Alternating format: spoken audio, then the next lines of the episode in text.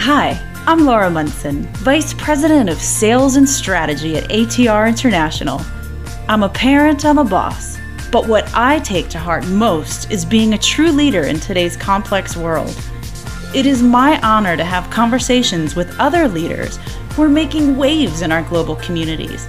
As technology evolves and our careers broaden, so does our reach and the ability to impact future generations. We are so glad you could join. Thanks for joining us today. I'm Laura Curtin, VP of Sales and Strategy at ATR International, continuing our series of Women in Leadership. Today, I am so excited to have Cheryl Caruso with us. She's a technology leader currently with Blue Cross Blue Shield of Louisiana. So, Cheryl, tell us a little bit about yourself. Okay, thank you, Laura. Um, so, as you mentioned, I'm Cheryl Caruso, and I'm a technology leader with Blue Cross and Blue Shield of Louisiana. Uh, I manage a team of, technologists that are responsible for a large uh, Microsoft Dynamics application within the organization. Um, I've been in my industry for about 25 years, holding roles in both business and technology. And in addition to my actual role, I'm, I'm involved in uh, diversity and inclusion efforts across the company, as well as leadership coaching and mentoring. Uh, I'm also a mom of three kids and uh, I've been married to my husband now for uh, 16 years, I think. I can't remember. It's been so long since we've been together. Um, and I live in Louisiana, born and raised in New Orleans. So, what do you think is the biggest challenge women face today in the workplace? What's your gut on that? So, the biggest challenge I see women facing in the workforce is either they're still kind of being labeled as either too soft or too hard. Um, I still face this challenge today, even with myself, you know, just knowing how to position yourself and you hear it a whole lot um, listed as imposter syndrome sometimes. I mean, it really is a real thing. I believe that it is. And it's something that I've, I've actually struggled with as well and had to really work hard to overcome and even to recognize what was actually going on, you know, with myself. I know that as a woman who's come up through the ranks, there's been many times when I've been referred to as, you know, intimidating. I have a very direct leadership style and you know even as a child growing up you know was seen as bossy. Sometimes that was the word that was thrown around. So that is a huge challenge for women is to come across as effective leaders as somebody people want to trust they want to follow.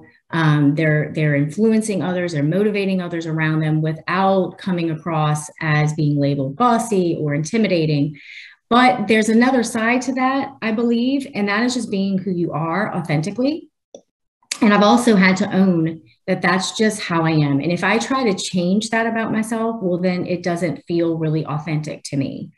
And so there's a balance there. And I think trying to overcome that challenge is really, you know, getting deep within yourself and recognizing when you're kind of up against that type of wall is, you know, who are the other people in the room? Who is kind of the person who's coming to you with that feedback? And and really understanding you know is it is it something i'm doing behaviorally that's causing that? Or is it really something with just the way i'm being perceived because i'm a woman and i'm not responding in a way that the other person feels that i should be? Powerful cheryl. I think that's going to resonate with a lot of women. In the past it, it really seems there was one type of leadership and now that there's much more diversity in the workplace it feels like there can almost be a standard of perfection and it's a no win situation. But what you mentioned about authenticity, I think is huge. I think as women, when we really let our authentic self shine through, that we really are labeled effective leaders. So I appreciate you sharing your perspective there. So wanted to get a little bit into ERGs. If you wouldn't mind sharing detailed what ERGs are for folks who don't know, and why is this really important for companies really to implement? Yeah, so at Blue Cross, um, our ERGs are, I mean, ERG is an acronym obviously for employee resource groups. and I look at them as being kind of like a club, like, you know, when you were in high school and you had like, you know, French club and debate club. Um, they're, they're clubs basically, or they're, they're groups for people who fall into sort of uh, different categories based on either who they are and, and, things that they can't change about themselves. For instance, we have a, an employee resource group that is for people who are military veterans. Um, we also have an employee resource group for leaders. And these are people who are either leaders now or they're working towards becoming a leader. They're, they have a leadership type mindset. And so uh, we have leadership, we have ERG groups for people who are African American. We have leadership uh, ERG groups for women that are specific to women, to parents.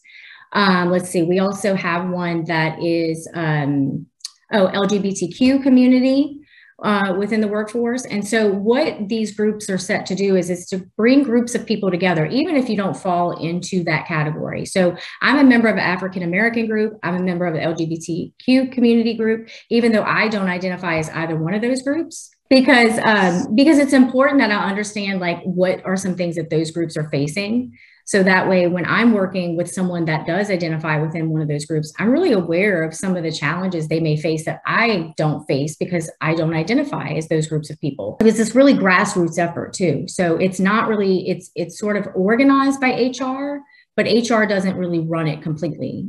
Uh, our employees are really the ones who get this off the ground. So as a, a technology leader, you know, it was important to me to join some of these groups. And uh, to, I co chaired the leadership group for uh, a little over a year um, because, you know, that's where it's really going to permeate is me having a voice on those groups and speaking with other leaders across the organization to tell them what we're doing and to make sure I take some of these issues and bring them into the work that we do every day is super important. It has completely changed the culture of our organization. Um, it's really made us more aware of the people that we work with, the challenges they face. It's given people opportunities to step into roles that they otherwise uh, may have been afraid to step into or that they needed more coaching for. So it's given me an opportunity to coach and also to be coached. And, and it's also just brought people together across the organization. It's really created this pool of diversity where you can really get to see people and how diverse we really are even if the person that you're sitting next to, you know, it's real easy to see diversity as being someone who is a different race or identifies uh, of a different sexual orientation or something of that nature. But sometimes you have someone sitting next to you and they look like you and you assume that you're alike. And there's so many things about you that's not not alike. So it's really to bring the awareness to how important it is to have a diverse workforce. Wow, sounds like you're really making waves within your company, and I, I really think what you shared about um, really being an advocate of other groups as well, just kind of supporting, showing inclusion, showing efforts. That's probably really built a very strong culture in your company. Everyone's feeling included. So thank you for going through that. I wanted to talk a little bit about something we had seen on LinkedIn where you really believe strongly in self improvement and growth. You said, if you're always the smartest person in the room, you're in the wrong room. Can you expand a little bit and tell us why you think that's important? Um, that's a quote that I've read several times. So it's not my quote, it's something I've read. I don't know who said it, but I use it often because it did really resonate with me.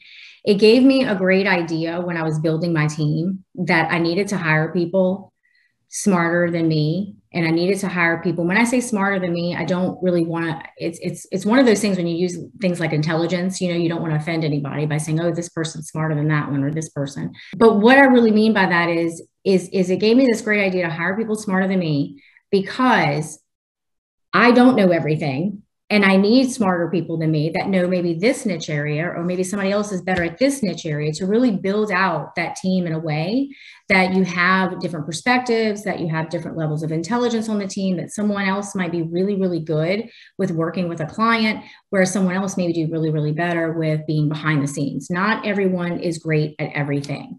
And you can be in a room with some really smart people but then you put them in another room and suddenly they don't feel so smart anymore and you feel like the smart person because we all have different skills and talents bring and if you are the smartest person in the room all the time you're not learning anything.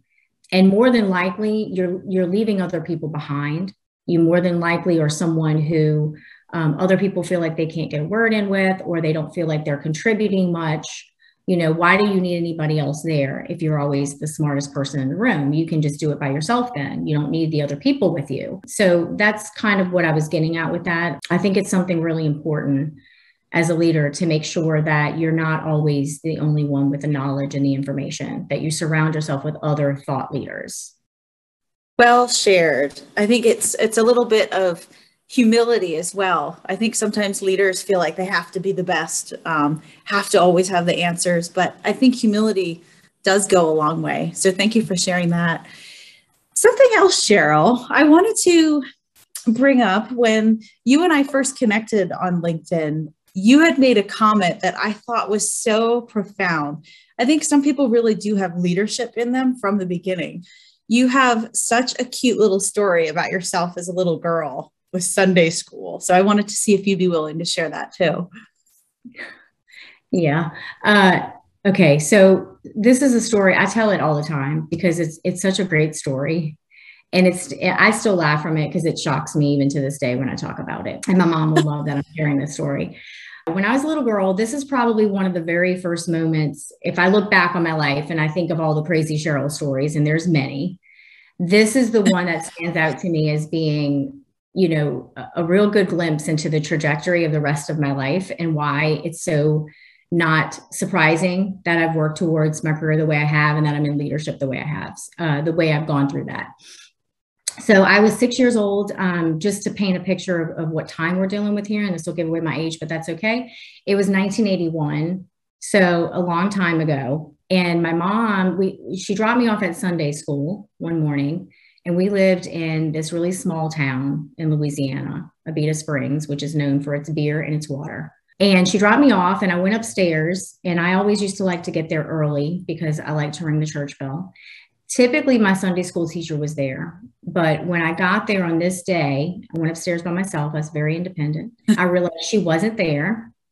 Not only was she not there, but nobody was there. It was very empty. And typically, there was a few extra people there in the mornings. And I started to look around, and, and then it just kind of hit me that we didn't have Sunday school that week. And either I told my mom and she forgot, or I forgot to tell her from the week prior. But it, I remember that the week prior, the Sunday school teacher said, no Sunday school next week. And so I, I didn't know what to do. And I was kind of six and panicking. And, you know, I was without my mom and suddenly alone and was scared and nervous. And, you know, I, I went outside and I thought about it for a minute. We didn't have a phone. So there was no way for me to call her. We lived on a little small farm and um, my parents didn't have a phone. I didn't know what to do, and I decided I was just, you know, needed to swallow my fear a little bit, and I needed to be brave, and I was going to do what I needed to do to get home. And so I went out on the sidewalk, and I stuck my thumb out, and I hitchhiked at six years old. and uh, oh, yeah, it's, I love that. It's crazy. I don't, I don't know why I did that, but I stuck my thumb out, and three elderly women pulled over to pick me up because they see this child hitchhiking on side of the road and um and they lectured me the whole way home. I knew exactly where i lived and how to get there. So I, I showed them where i lived on the street next to the quail farm and they brought me home and my mom was just you know they told her what happened and she was just shocked. She couldn't believe that i did that you know, even though she's told me a million times, you know, not to talk to strangers. And, you know, she's never told me not to hitchhike though. So, you know, but this is funny because it's like, you know, that is kind of like how my mind works. Like there's a problem, I need to solve it. And at six, you know, my mom said, well, you know, you could have just waited at church until I got there an hour later to come back and pick you up. But, you know, I'm six and scared and no, I needed to get home. I wasn't going to wait around in church. And that didn't even dawn on me that that was a suitable option. So, yeah. I love that story. It reminds me of the ask forgiveness later situation, but your mom must have been proud of you. You got home. Yeah. So, not that day. that, no, not that day. Yeah. Aw. So tell me about your biggest success as a leader. My biggest success would be, you know, building a high performing team. Nine years ago, when I came into this role, I was a new leader as far as my title is concerned.